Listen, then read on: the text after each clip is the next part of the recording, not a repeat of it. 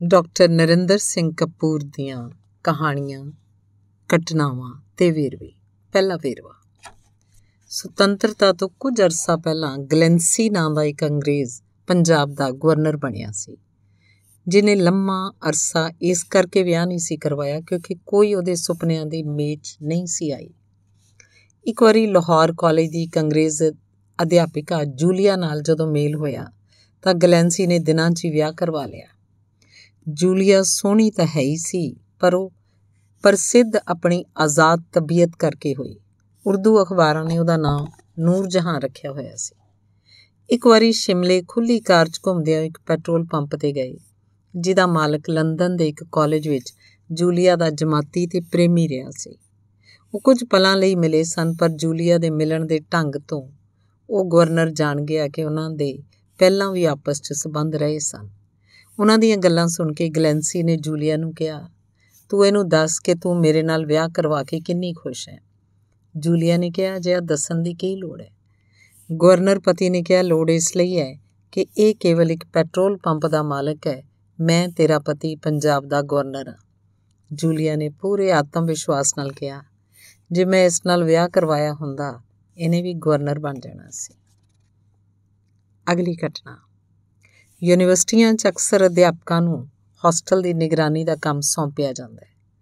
ਭਾਰਤ ਵਿੱਚ ਜਿੱਥੇ-ਜਿੱਥੇ ਵੀ ਕਾਨੂੰਨ ਦੀ ਪੜ੍ਹਾਈ ਕਰਵਾਈ ਜਾਂਦੀ ਹੈ, ਉੱਥੇ ਇਸ ਵਿਭਾਗ ਦੇ ਵਿਦਿਆਰਥੀ ਅਕਸਰ ਸਮੱਸਿਆਵਾਂ ਉਪਜਾਉਂਦੇ ਰਹਿੰਦੇ ਹਨ।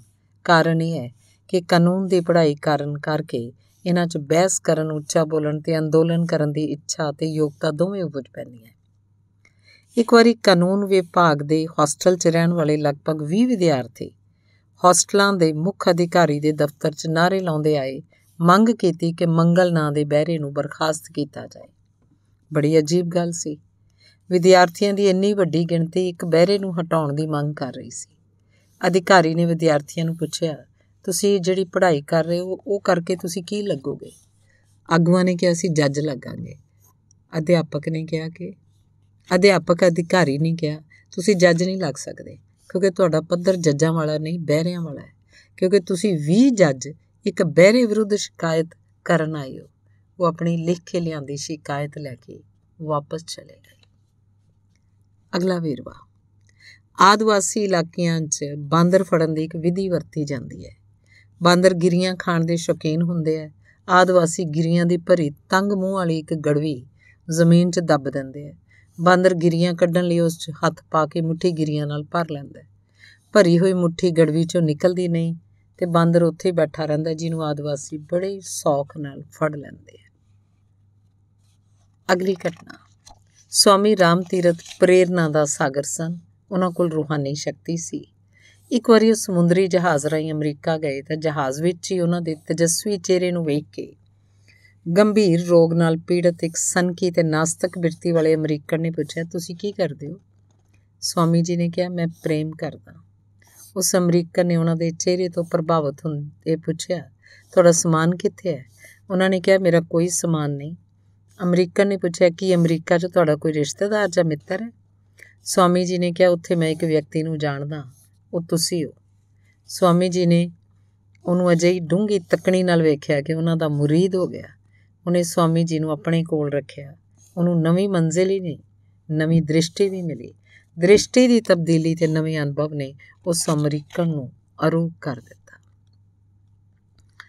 ਇੱਕ ਵਾਰੀ ਯੂਨੀਵਰਸਿਟੀ ਦੇ ਯੁਵਕ ਮੇਲੇ 'ਚ ਜਿਸ ਦਿਨ ਸ਼ਾਮ ਨੂੰ ਲੜਕੀਆਂ ਦੇ ਇੱਕ ਪ੍ਰਸਿੱਧ ਤੇ ਮੋਹਰੀ ਕਾਲਜ ਦੀ ਗਿੱਧੇ ਦੀ ਟੀਮ ਨੇ ਮੁਕਾਬਲੇ 'ਚ ਭਾਗ ਲੈਣਾ ਸੀ, ਉਸ ਦਿਨ ਸਵੇਰੇ ਗਿੱਧੇ ਦੀ ਆਗੂ ਲੜਕੀ ਦੀ ਮਾਂ ਮਰ ਗਈ। ਟੀਮ ਢੇਰੀ ਢਾ ਕੇ ਬਹਿ ਗਈ। ਪਰ ਜ਼ਿੰਮੇਵਾਰੀ ਦੀ ਭਾਵਨਾ ਨਾਲ ਪ੍ਰੇਰੀ ਹੋਈ ਗਿੱਧੇ ਦੀ ਆਗੂ। ਆਪਣੀ ਮਾਂ ਦੇ ਸੰਸਕਾਰ ਉਪਰੰਤ ਸਿੱਧੀ ਯੂਨੀਵਰਸਿਟੀ ਪਹੁੰਚੀ, ਟੀਮ ਤਿਆਰ ਕੀਤੀ। ਵਾਰੀ ਆਉਣ ਤੇ ਟੀਮ ਪਰਛਾਵਿਆਂ ਵਿੱਚੋਂ ਸਟੇਜ ਤੇ ਉਭਰੀ ਤੇ ਬੱਦਲਾਂ ਦੀ ਗਰਜ ਚਮਕਦੀ ਬਿਜਲੀ ਵਾਂਗ ਸਨਾਟੇ ਨੂੰ ਚੀਰਦੀ ਹੋਈ ਗਿੱਧਾ ਪਾਉਣ ਦੇ ਆਪਣੇ ਨਿਸ਼ਚਿਤ ਕਾਰਜ 'ਚ ਰੁੱਝ ਗਈ। ਸਾਰਿਆਂ ਨੂੰ ਉਹਦੀ ਮਾਂ ਦੇ ਮਰਨ ਦਾ ਪਤਾ ਸੀ। ਸਥਿਤੀ ਵਹਿਣ ਪਾਉਣ ਵਾਲੀ ਸੀ, ਪਰ ਪਾਇਆ ਗਿੱਧਾ ਜਾ ਰਿਹਾ ਸੀ। ਹਾਲ 'ਚ ਬੈਠੇ 2000 ਦਰਸ਼ਕਾਂ ਦੀ 4000 ਅੱਖ ਰੋ ਰਹੀ ਸੀ। ਅਜਿਹੇ ਮੁਕਾਬਲਿਆਂ 'ਚ ਨਿਰਣਾ ਜੱਜ ਨਹੀਂ ਕਰਦੇ, ਫੈਸਲਾ ਲੋਕ ਕਰਦੇ ਹਨ। ਜ਼ਿੰਮੇਵਾਰੀ ਨਿਭਾਉਣ ਦੀ ਇਹ ਗੱਲ। ਗਿੱਧੇ ਵਾਲੀ ਉਸ ਆਗੂ ਨਾਲ ਸਾਰਾ ਜੀਵਨ ਨਿਭੀ। ਲੋਕ ਕਿਆ ਕਰਦੇ ਸਨ? ਜਿਹੜੀ ਆਪਣੀ ਮਾਂ ਦੇ ਮਰਨ ਵਾਲੇ ਦਿਨ ਗਿੱਧਾ ਪਾਉਣ ਦੀ ਜ਼ਿੰਮੇਵਾਰੀ ਨਿਭਾ ਸਕਦੀ ਹੈ, ਉਹ ਹਰ ਜ਼ਿੰਮੇਵਾਰੀ ਨਿਭਾ ਸਕਦੀ ਹੈ। ਅਗਲੀ ਘਟਨਾ ਸਾਡੇ ઋષਿ ਬੜੇ ਤਿਆਗੀ ਤੇ ਤੇਜਸਵੀ ਵਿਅਕਤੀ ਹੋਏ ਹਨ ਇੱਕ ઋષਿ ਦੀ ਭਗਤੀ ਤੋਂ ਪ੍ਰਸੰਨ ਹੋ ਕੇ ਸ਼ਿਵਜੀ ਨੇ ਉਹਨੂੰ ਵਰ ਮੰਗਣ ਲਈ ਕਿਹਾ ઋષਿ ਨੇ ਮੰਗਣ ਤੋਂ ਇਨਕਾਰ ਕਰ ਦਿੱਤਾ ਪਰ ਸ਼ਿਵਜੀ ਨੇ ਆਪ ਹੀ ਵਰ ਦਿੰਦਿਆਂ ਕਿਹਾ ਤੂੰ ਜਿਹਦੇ ਸਿਰ ਤੇ ਹੱਥ ਰੱਖੇਂਗਾ ਉਹਦੀ ਮਨੋਕਾਮਨਾ ਪੂਰੀ ਹੋਏਗੀ ਇਹ ਸੁਣ ਕੇ ઋષਿ ਨੇ ਸੋਚਿਆ ਐਵੇਂ ਦਾ ਮੇਰੇ 'ਚ ਹੰਕਾਰ ਆ ਜਾਏਗਾ ઋષਿ ਨੇ ਕਿਹਾ ਜੇ ਤੁਸੀਂ ਇਹ ਵਰ ਦੇਣਾ ਹੀ ਹੈ ਤਾਂ ਨਾਲ ਇਹ ਵੀ ਕਰ ਦਿਓ ਕਿ ਜਿਹਦੀ ਮੇਰੇ ਰਾਹੀਂ ਮਨੋਕਾਮਨਾ ਪੂਰੀ ਹੋਵੇ, ਮੈਨੂੰ ਉਹਦਾ ਚਿਹਰਾ ਵਿਖਾਈ ਨਾ ਦੇਵੇ, ਤਾਂ ਕਿ ਮੈਨੂੰ ਪਤਾ ਹੀ ਨਾ ਲੱਗੇ ਮੈਂ ਕਿਸ ਕਿਸ ਦੀ ਮਨੋਕਾਮਨਾ ਪੂਰੀ ਕੀਤੀ ਹੈ। ਅਗਲੀ ਘਟਨਾ। ਜਿਸ ਨੂੰ ਅਸੀਂ ਦੁਰਭਾਗ ਸਮਝਦੇ ਹਾਂ, ਕਈ ਵਾਰ ਉਹੀ ਸੁਭਾਗ ਹੋ ਨਿਬੜਦਾ ਹੈ। ਇਸ ਪੱਖ ਤੋਂ ਮੀਰਾ ਦੀ ਕਹਾਣੀ ਬੜੀ ਦਿਲਚਸਪ ਹੈ। ਇੱਕ ਵਾਰੀ ਗਵਾਂਢ 'ਚ ਵਿਆਹ ਦੌਰਾਨ ਹੱਥ ਵਿੱਚ ਕ੍ਰਿਸ਼ਨ ਦੀ ਮੂਰਤੀ ਲੈ ਕੇ 8 ਸਾਲ ਦੀ ਮੀਰਾ ਨੇ ਆਪਣੀ ਮਾਂ ਤੋਂ ਪੁੱਛਿਆ, ਸਭ ਦਾ ਕਿਸੇ ਨਾਲ ਵਿਆਹ ਹੁੰਦਾ ਹੈ? ਮੇਰਾ ਵਿਆਹ ਕਿਸ ਨਾਲ ਹੋਏਗਾ? ਮਾਂ ਨੇ ਧੀ ਨੂੰ ਬੱਚੀ ਸਮਝ ਕੇ ਕਿਹਾ, ਤੇਰਾ ਵਿਆਹ ਇਸ ਕ੍ਰਿਸ਼ਨ ਨਾਲ ਹੋਏਗਾ। ਪਰ ਮੀਰਾ ਨੇ ਇਸ ਗੱਲ ਨੂੰ ਅੱਖਾਂ ਦੀ ਝੋਲੀ, ਦਿਲ ਦੀ ਬੁੱਕਲ ਤੇ ਪੈਰਾਂ ਦੀ ਚਾਲ ਵਿੱਚ ਸਾਂਭ ਲਿਆ। ਉਸੇ ਪਲ ਮੀਰਾ ਲਈ ਸਭ ਕੁਝ ਕ੍ਰਿਸ਼ਨ ਹੋ ਗਿਆ। ਬਚਪਨ ਵਿੱਚ ਹੀ ਮੀਰਾ ਦੀ ਮਾਂ ਮਰ ਗਈ। ਬਾਬੇ ਨੇ ਪਾਲਿਆ, ਬਾਬਾ ਵੀ ਮਰ ਗਿਆ, ਵਿਆਹ ਹੋਇਆ, ਪਤੀ ਵੀ ਮਰ ਗਿਆ। ਸਹੁਰੇ ਨੇ ਸੰਭਾਲਿਆ, ਸਹੁਰਾ ਵੀ ਗੁਜ਼ਰ ਗਿਆ। ਪਿਤਾ ਤਾਂ ਪਹਿਲਾਂ ਹੀ ਚੱਲ ਵਸੇ ਸਨ। ਉਮਰ ਦੇ 3 ਦਹਾਕੇ ਪੂਰੇ ਹੋਣ ਤੋਂ ਪਹਿਲਾਂ ਮੀਰਾ ਦੇ ਸਾਰੇ ਸਹਾਰੇ ਵਿਛੜ ਗਏ। ਕਹਿਣ ਵਾਲੇ ਕਹਿਣਗੇ, ਮੀਰਾ ਨਾਲ ਦੁਰਭਾਗ ਵਰ, ਵਾਪਰਿਆ, ਪਰ ਡੂੰਗੀ ਨੀਜ ਨਾਲ ਵੇਖੀਏ ਸੁਭਾਗ ਸੀ, ਕਿਉਂਕਿ ਮੀਰਾ ਤੇ ਕ੍ਰਿਸ਼ਨ ਵਿਚਕਾਰ ਰਿਸ਼ਤਿਆਂ ਦੀਆਂ ਜਿੰਨੀਆਂ ਰੁਕਾਵਟਾਂ ਸਨ, ਸਭ ਦੂਰ ਹੋ ਗਈਆਂ। ਮੀਰਾ ਕ੍ਰਿਸ਼ਨ ਦੇ ਸਨਮੁਖ ਸੀ। ਮੀਰਾ ਨੇ ਮਾਂ ਪ੍ਰਤੀ ਪ੍ਰੇਮ, ਬਾਬੇ ਪ੍ਰਤੀ ਸ਼ਰਧਾ, ਪਤੀ ਪ੍ਰਤੀ ਮੋਹ, ਸਹੁਰੇ ਪ੍ਰਤੀ ਸਤਕਾਰ ਤੇ ਪਿਤਾ ਪ੍ਰਤੀ ਧੰਨਵਾਦ, ਸਭ ਕੁਝ ਕ੍ਰਿਸ਼ਨ ਦੇ ਪੈਰਾਂ 'ਚ ਰੱਖ ਦਿੱਤਾ। ਜਿਉਂ-ਜਿਉਂ ਮੀਰਾ ਦੇ ਰਿਸ਼ਤਿਆਂ ਦਾ ਸੰਸਾਰ ਖਾਲੀ ਹੁੰਦਾ ਗਿਆ, ਕ੍ਰਿਸ਼ਨ ਉਸ ਖਾਲੀਪਨ ਨੂੰ ਭਰਦਾ ਗਿਆ। ਜਦੋਂ ਆਪਣੇ ਸਾਰੇ ਦੂਰ ਹੋ ਗਏ, ਕ੍ਰਿਸ਼ਨ ਸਭ ਤੋਂ ਨੇੜੇ ਆ ਗਿਆ। ਦੁਰਭਾਗ ਦੁਰਭਾਗ ਨਾ ਰਿਹਾ, ਸੁਹਾਗ ਹੋ ਗਿਆ। ਅਗਲੀ ਘਟਨਾ। ਮੰਗੇਤਰ ਗੱਲਾਂ ਕਰਦੇ ਕਰਦੇ ਨੇੜੇ ਆਉਣ ਦੇ ਚਾਚ ਤੇ ਆਪਣਤ ਵਿਖਾਉਣ ਦੇ ਜੋਸ਼ ਵਿੱਚ ਅਕਸਰ ਆਪਣੇ ਆਪਣੇ ਪਰਿਵਾਰ ਦੀਆਂ ਅੰਦਰਲੀਆਂ ਗੱਲਾਂ ਦਾ ਆਪਣੇ ਭੇਤ ਵੀ ਦੱਸਣ ਲੱਗ ਪੈਂਦੇ ਆ। ਇੱਕ ਮਿਲਣੀ ਦੌਰਾਨ ਮੰਗੇਤਰ ਲੜਕੇ ਨੇ ਆਪਣੀ ਮੰਗੇਤਰ ਲੜਕੀ ਨੂੰ ਦੱਸਿਆ, ਸਾਡੇ ਖਾਨਦਾਨ 'ਚ ਇੱਕ ਵਿਅਕਤੀ ਨੂੰ ਫਾਂਸੀ ਵੀ ਹੋਈ ਸੀ। ਮੰਗੇਤਰ ਲੜਕੀ ਨੇ ਕਿਹਾ, ਸਾਡੇ ਖਾਨਦਾਨ 'ਚ ਕਿਸੇ ਨੂੰ ਫਾਂਸੀ ਤਾਂ ਨਹੀਂ ਹੋਈ, ਪਰ ਦਰਜਨ ਕੋ ਰਿਸ਼ਤੇਦਾਰ ਅਜਿਹੇ ਹੈ ਜਿਨ੍ਹਾਂ ਨੂੰ ਫਾਂਸੀ ਹੋਣੀ ਚਾਹੀਦੀ ਹੈ। ਅਗਲੀ ਘਟਨਾ।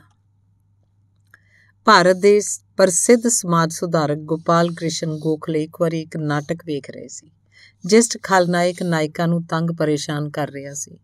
ਉਸ ਖਲਨਾਇਕ ਦੀ ਅਦਾਕਾਰੀ ਇੰਨੀ ਯਥਾਰਥਕ ਸੀ ਕਿ ਗੋਪਾਲ ਕ੍ਰਿਸ਼ਨ ਗੋਖਲੇ ਮੰਚ ਤੇ ਚੜ ਕੇ ਉਸ ਖਲਨਾਇਕ ਨੂੰ ਆਪਣੀ ਜੁੱਤੀ ਨਾਲ ਕੁੱਟਣ ਲੱਗ ਪਏ।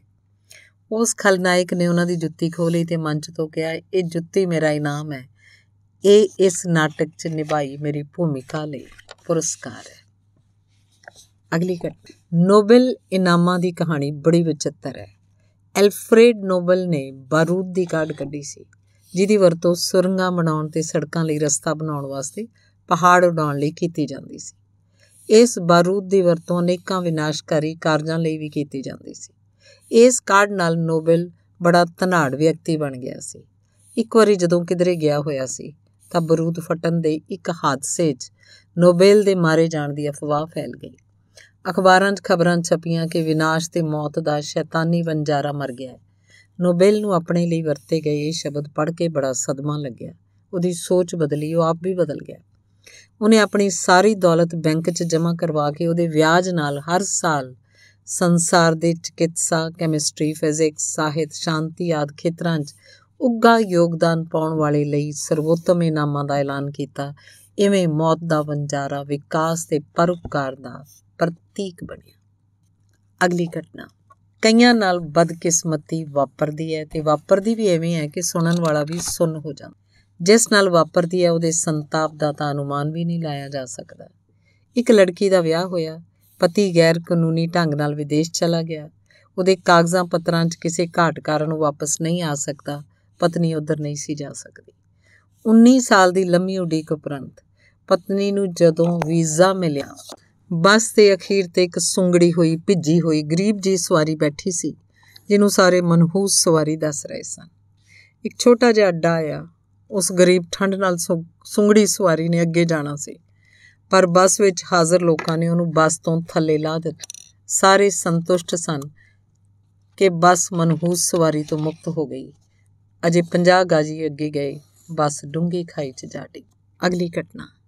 ਹੈਲਨ ਕੈਲਰ ਅੰਨੀ ਸੀ, ਪਰ ਉਹ ਵਿਸ਼ਵ ਭਰ ਦੇ ਨੇਤਰਹੀਣ ਵਿਕਲਾਂਗਾਂ ਲਈ ਪ੍ਰੇਰਣਾ ਬਣੀ। ਵਾਸਤਵ ਵਿੱਚ ਹੈਲਨ ਕੈਲਰ ਦੀ ਜ਼ਿੰਦਗੀ 'ਚ ਜੋ ਮਹੱਤਵਪੂਰਨ ਭੂਮਿਕਾ, ਉਹਦੀ ਇੱਕ ਅਧਿਆਪਕਾ ਐਨ ਸੁਲੀਵਨ ਨੇ ਨਿਭਾਈ ਸੀ, ਉਹ ਸਦਕਾ ਇੱਕ ਅੰਨੀ ਲੜਕੀ ਹੈਲਨ ਕੈਲਰ ਬਣ ਕੇ ਸੰਸਾਰ 'ਚ ਪ੍ਰਸਿੱਧ ਹੋਈ ਸੀ। ਐਨ ਸੁਲੀਵਨ ਨੇ ਹੈਲਨ ਕੈਲਰ ਨੂੰ ਪੜਾਉਣ ਲਈ ਇੱਕ ਨਿਆਰੀ ਵਿਧੀ ਦਾ ਨਿਰਮਾਣ ਕੀਤਾ। ਹੈਲਨ ਕੈਲਰ ਗੂੰਗੀ ਬੋਲੀ ਵੀ ਸੀ। ਉਦਾਹਰਨ ਵਜੋਂ ਜੇ ਅਧਿਆਪਕਾ ਉਹਨੂੰ ਦੱਸਣਾ ਚਾਹੁੰਦੀ ਸੀ, ਅੱਗ ਕੀ ਹੁੰਦੀ ਹੈ, ਉਹਦੇ ਹੱਥ ਨੂੰ ਅੱਗ ਨੇੜੇ ਲੈ ਜਾਂਦੀ। ਜੇ ਦੱਸਣਾ ਚਾਹੁੰਦੀ ਪਾਣੀ ਕੀ ਹੁੰਦਾ, ਉਹਦੇ ਹੱਥ ਨੂੰ ਨਲਕੇ ਥੱਲੇ ਕਰਕੇ ਪਾਣੀ ਗੇੜਦੀ। ਉਹ ਬਰਫ਼ ਬਾਰੇ ਦੱਸਣ ਲਈ ਉਹਦਾ ਹੱਥ ਬਰਫ਼ ਤੇ ਰੱਖਦੀ, ਧਰਤੀ ਬਾਰੇ ਦੱਸਣ ਲਈ ਹੱਥ ਜ਼ਮੀਨ ਤੇ ਫਰਮਾਉਂਦੀ। ਜੋ ਕੰਮ ਆਮ ਵਿਅਕਤੀ ਅੱਖਾਂ, ਕੰਨਾਂ, ਜ਼ੁਬਾਨ ਤੋਂ ਲੈਂਦਾ, ਉਹ ਕੰਮ ਐਨ ਸੁਲੀਵਨ ਨੇ। ਹੈਲਨ ਕੈਲਰ ਦੇ ਹੱਥਾਂ, ਪੈਰਾਂ ਨਾਲ ਲੈਣਾ ਆਰੰਭ ਕੀਤਾ ਤੇ ਹੈਲਨ ਕੈਲਰ ਦੇ ਹੱਥਾਂ ਪੈਰਾਂ ਨੂੰ ਗਿਆਨ ਦੇ ਸਰੋਤ ਬਣਾ ਦਿੱਤਾ। ਇਵੇਂ ਐਨ ਸੁਲੀਵਨ ਨੇ ਇੱਕ ਅਜਿਹੀ ਵਿਧੀ ਦਾ ਨਿਰਮਾਣ ਕੀਤਾ ਜਿਹੜੀ ਹੁਣ ਵਿਸ਼ਵ ਭਰ 'ਚ ਵਰਤੀ ਜਾਂਦੀ ਹੈ। ਅਗਲਾ ਵੀਰ, ਇੱਕ ਹੀ ਗੱਲ ਨੂੰ ਨਾ ਪੱਖੀ ਢੰਗ ਨਾਲ ਵੀ ਕਿਹਾ ਜਾਂਦਾ ਹੈ ਤੇ ਹਾਂ ਪੱਖੀ ਢੰਗ ਨਾਲ ਵੀ। ਹਾਂ ਪੱਖੀ ਢੰਗ ਨਾਲ ਕਹੀ ਗੱਲ ਸੁਣਨੀ ਵੀ ਸੌਖੀ ਹੁੰਦੀ ਹੈ, ਮੰਨਣੀ ਵੀ ਸੌਖੀ, ਸਮਝਣੀ ਵੀ ਸੌਖੀ, ਕਰਨੀ ਵੀ ਸੌਖੀ। ਉਦਾਹਰਨ ਵਜੋਂ, ਜੋ ਤੁਸੀਂ ਹੋਰਾਂ ਵੱਲੋਂ ਕੀਤੇ ਜਾਣਾ ਪਸੰਦ ਨਹੀਂ ਕਰਦੇ ਉਹ ਕਿਸੇ ਨਾਲ ਨਾ ਇਸ ਵਾਕ 'ਚ ਨਾ ਨੂੰ ਦੋ ਵਾਰ ਵਰਤਿਆ ਗਿਆ। ਇਸ ਨੂੰ ਐਵੇਂ ਵੀ ਕਿਹਾ ਜਾ ਸਕਦਾ ਹੈ, ਹੋਰਾਂ ਨਾਲ ਉਹੋ ਜਿਹਾ ਕਰੋ ਜਿਹੋ ਜਿਹਾ ਤੁਸੀਂ ਹੋਰਾਂ ਵੱਲੋਂ ਕੀਤੇ ਜਾਣਾ ਪਸੰਦ ਕਰਦੇ ਹੋ। ਇੱਕ ਵਾਰੀ ਇੱਕ ਇੰਟਰਵਿਊ 'ਚ ਜਦੋਂ ਇੱਕ ਉਮੀਦਵਾਰ ਨੇ ਕਿਹਾ, ਮੈਂ ਸਮਾਂ ਵਿਅਰਥ ਨਹੀਂ ਗਵਾਉਂਦਾ, ਮੈਂ ਝੂਠ ਨਹੀਂ ਬੋਲਦਾ, ਮੈਂ ਬੇਈਮਾਨੀ ਨਹੀਂ ਕਰਦਾ, ਮੈਂ ਚੁਗਲੀ ਨਹੀਂ ਕਰਦਾ, ਮੈਂ ਲੇਟ ਨਹੀਂ ਆਉਂਦਾ। ਤਾਂ ਇੰਟਰਵਿਊ ਵਾਲੇ ਨੇ ਕਿਹਾ, ਇਹ ਤਾਂ ਤੁਸੀਂ ਦੱਸ ਦਿੱਤਾ, ਤੁਸੀਂ ਕੀ ਕੀ ਨਹੀਂ ਕਰਦੇ। ਹੁਣ ਦੱਸੋ ਕਿ ਤੁਸੀਂ ਕਰਦੇ ਕੀ ਕੀ ਹੋ? ਉਹ ਆਪਣੀ ਗੱਲ ਹਾਂ ਪੱਖੀ ਢੰਗ ਨਾਲ ਕਹਿਣ 'ਚ ਅਸਮਰਥ ਰਿਹਾ। ਇੱਕ ਹੋਰ ਉਮੀਦਵਾਰ ਨੂੰ ਪੁੱਛਿਆ ਗਿਆ, ਤੁਸੀਂ ਗਾਉਣਾ ਜਾਣਦੇ ਹੋ? ਉਹਨੇ ਕਿਹਾ, ਮੈਂ ਨੱਚਣਾ ਵੀ ਜਾਣਦਾ। ਜਦੋਂ ਕਿਸੇ ਨੱਚਣ ਵਾਲੇ ਨਾਲ ਕੋਈ ਨੱਚ ਨਾ ਰਿਹਾ ਹੋਵੇ, ਉਹਦਾ ਸਾਥ ਦੇਣਾ ਵੀ ਜਾਣਦਾ। ਉਹ ਚੁਣ ਲਿਆ ਗਿਆ। ਅਗਲਾ ਵੇਰਵਾ, ਪਾਪ, ਪਰੇਸ਼ਾਨੀ ਤੇ ਰੋਗ 'ਚ ਸਿੱਧਾ ਸੰਬੰਧ ਹੁੰਦਾ ਹੈ। ਹੁਣ ਸੰਸਾਰ 'ਚ ਰੂਹਾਨੀ ਇਲਾਜ ਦੀਆਂ ਗੱਲਾਂ ਹੋ ਰਹੀਆਂ ਹਨ। ਯੋਗ ਵੀ ਇਸ ਰੂਹਾਨੀ ਇਲਾਜ ਦਾ ਇੱਕ ਭਾਗ ਹੈ। ਇੱਕ ਵਿਅਕਤੀ ਬਿਮਾਰ ਸੀ, ਹਾਲਤ ਮਾੜੀ ਸੀ, ਦਵਾਈ ਲੈਣ ਆਉਂਦਾ ਸੀ। ਡਾਕਟਰ ਨੇ ਕਿਹਾ, ਜੇ ਮਨ ਤੇ ਕੋਈ ਬੋਝ ਹੈ, ਤਾਂ ਉਸ ਤੋਂ ਮੁਕਤ ਹੋਵੋ। ਜੇ ਘਰ 'ਚ ਚੀਜ਼ਾਂ ਟੁੱਟੀਆਂ ਹੋਈਆਂ, ਤਾਂ ਉਹਨਾਂ ਨੂੰ ਠੀਕ ਕਰਾਓ। ਜੇ ਗਲੀ 'ਚ ਹਨੇਰਾ ਰਹਿੰਦਾ, ਆਪਣੇ ਘਰ ਦੀ ਬਾਹਰਲੀ ਬੱਤੀ ਜਗਦੀ ਰੱਖੋ। ਕੁਝ ਦਿਨ ਮਗਰੋਂ ਹਾਲਤ ਸੁਧਰੀ। ਡਾਕਟਰ ਨੇ ਪੁੱਛਿਆ, ਕੁਝ ਨਵਾਂ ਵਾਪਰਿਆ? ਮਰੀਜ਼ ਨੇ ਕਿਹਾ, ਮੈਂ ਭਰਾ ਦੇ ਪੈਸੇ ਮਾਰੇ ਹੋਏ ਸੀ, ਵਾਪਸ ਕਰ ਦਿੱਤੇ ਐ ਗਵਾਂਡੀ ਨੂੰ ਗਾਲਾਂ ਕੱਢੀਆਂ ਸੀ, ਮਾਫੀ ਮੰਗ ਲਈ ਐ ਪੁੱਤਰ ਘਰੋਂ ਕੱਢਿਆ ਹੋਇਆ ਸੀ, ਵਾਪਸ ਬੁਲਾ ਲਿਆ। ਹੁਣ ਮੈਨੂੰ ਡੂੰਗੀ ਨੀਂਦਰ ਆਉਂਦੀ ਐ ਆਲਾ ਦੁਆਲਾ ਚੰਗਾ ਲੱਗਦਾ ਹੈ, ਭੁੱਖ ਲੱਗਦੀ ਹੈ। ਹੁਣ ਮੈਂ ਠੀਕ ਮਹਿਸੂਸ ਕਰਦਾ। ਧੰਨਵਾਦ।